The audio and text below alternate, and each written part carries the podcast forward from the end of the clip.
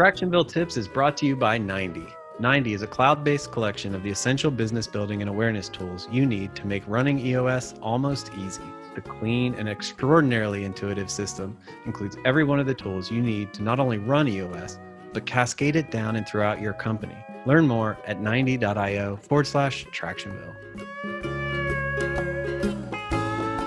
Welcome back to Tractionville Tips. We've got Mark Abbott and Christine Watts from 90.io, the software for companies running on EOS, back with us to share some of their tips for operating with EOS and using the tools in the system. Christine, I would love to know how people are leveraging 90 to make better decisions because decisions are hard right now because it feels like we're making it with so many variables unknown in the in the marketplace and culture and society. So how how is 90 uh, playing a role in that?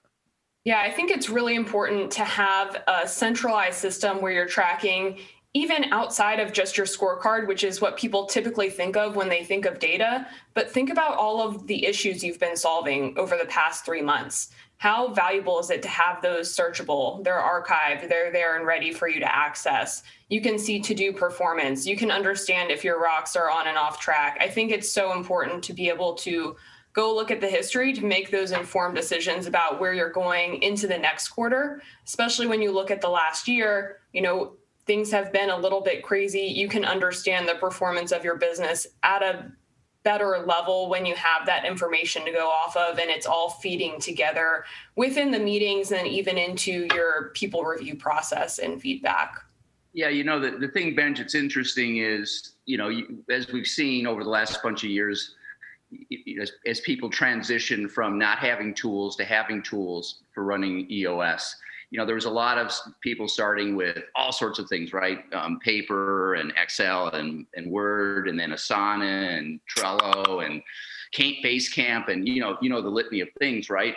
And all that stuff is it's it's great, but if it's not connected, you really don't see the bigger picture issues, right? You can't see, you can't just sort of say, okay, so this is going on on, on Asana, but wait a second, I want to flip this over into an issue, or I want to do this with that, or I want to track my metrics.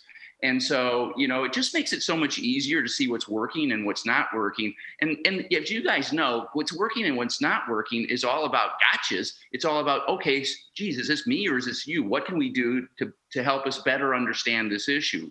Is it related to something else? Oh, let's go look there. Oh, you know what? It's really a process issue. Let's fix the process. And what we'll find is that measurable is going to improve uh, because it's really not about you. It's about we just haven't done the process particularly well. So it really does a much better job of giving us the ability to see the bigger picture and then drill into the various things that could be contributing to the challenges we're facing.